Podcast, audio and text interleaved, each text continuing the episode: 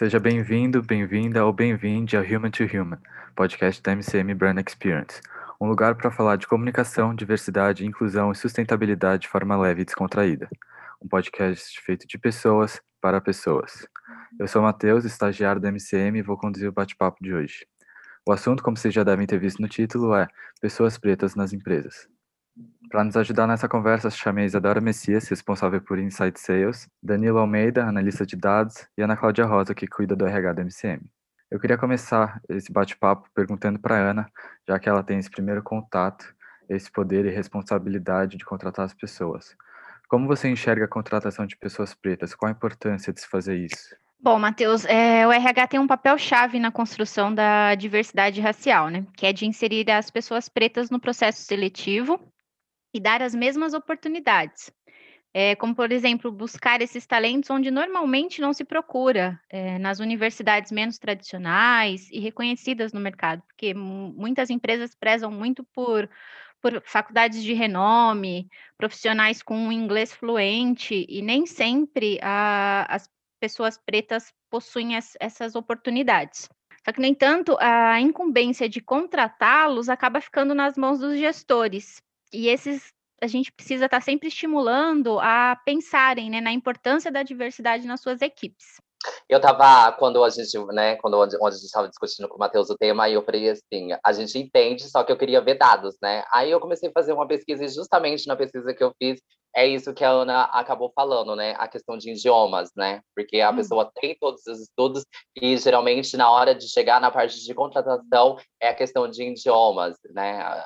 De não ter essa oportunidade de, de estar complementando isso, né? Então foi justamente um desses pontos, Ana, que eu também vi na, na matéria. É, porque às vezes, né, as pessoas possuem todas as competências, as outras é, habilidades necessárias, no entanto, é, emperram em pequenas coisas, né? Que nem a gente está comentando, o idioma fluente.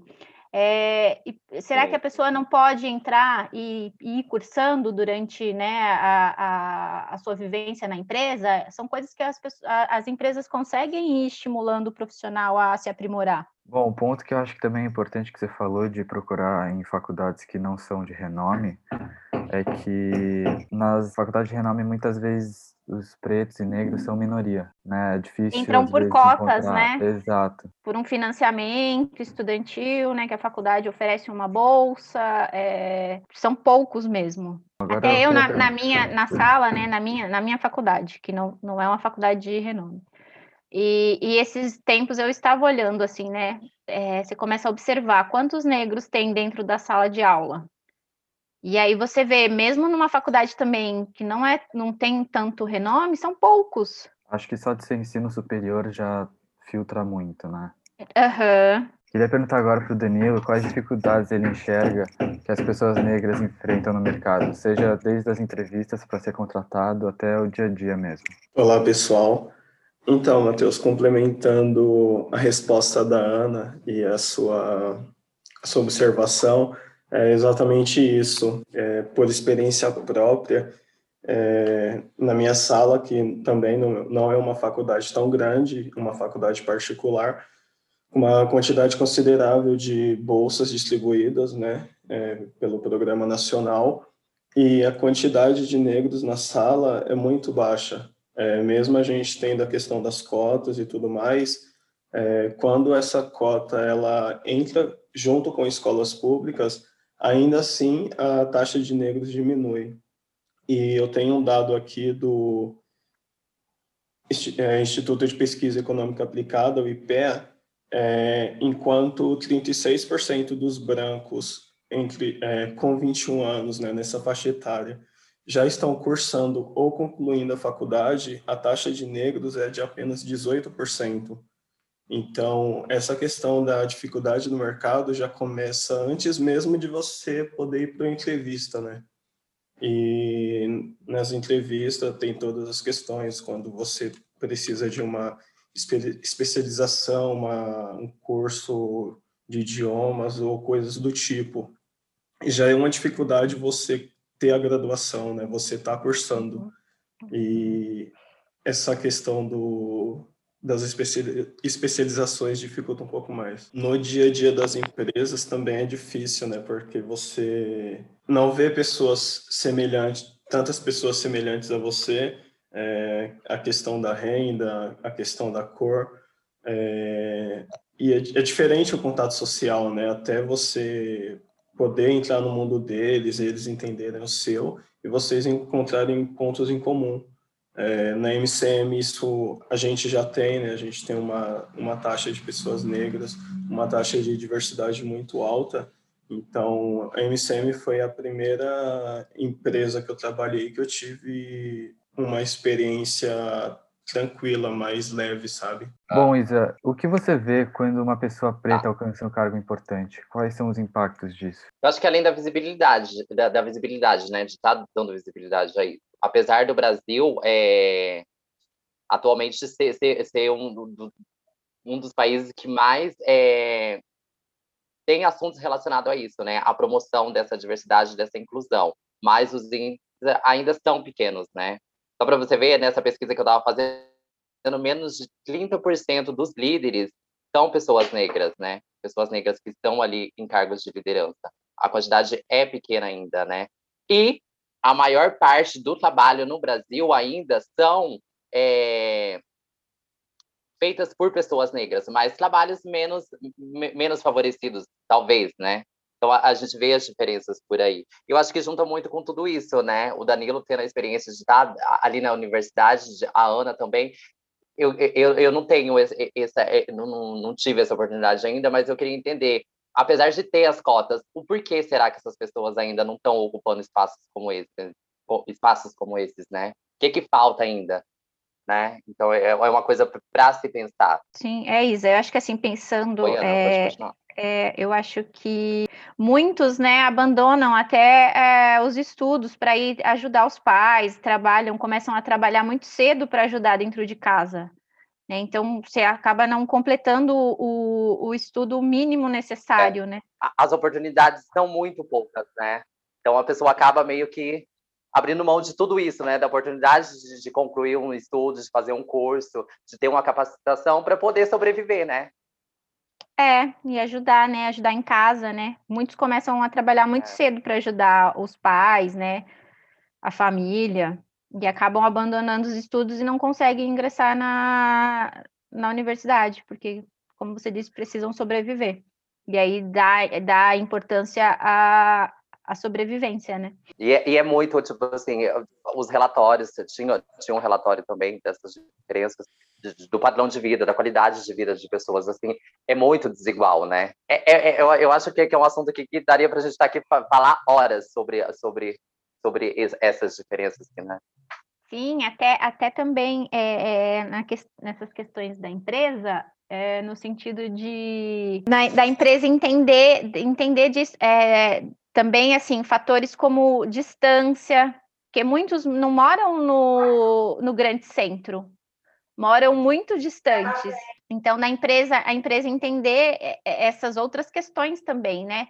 De como trazer a, a pessoa preta para próximo, como entender a locomoção dela até a chegada à empresa, é, né? De questões de atraso, porque muitas vezes a pessoa né, precisa pegar três, quatro, cinco conduções, né? E, e a gente sabe que o transporte público no Brasil é, é precário, os ônibus nunca passam no horário que está ali determinado, são lotados, então às vezes você não consegue entrar em nenhum, você vai entrar no próximo. Então, entender é, pequenos detalhes também, né?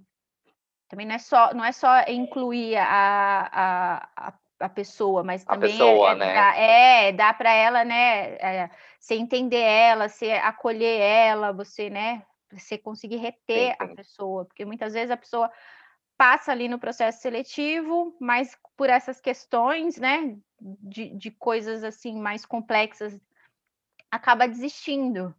Fala, não, vou procurar um, um outro emprego mais próximo para mim, porque eu preciso pegar quatro ônibus para chegar ali, né? Então tem, tem isso também. Sim. A pergunta que eu ia te fazer, Ana, você se considera uma mulher negra, né?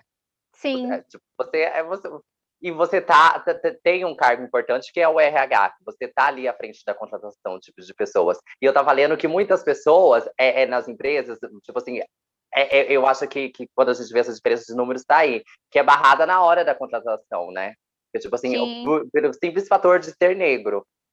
Como, como, como que é para você lidar com isso? Assim, para mim, é, eu nunca, nunca passei por uma experiência de, assim, pelo menos eu nunca identifiquei uma experiência de racismo, assim, né?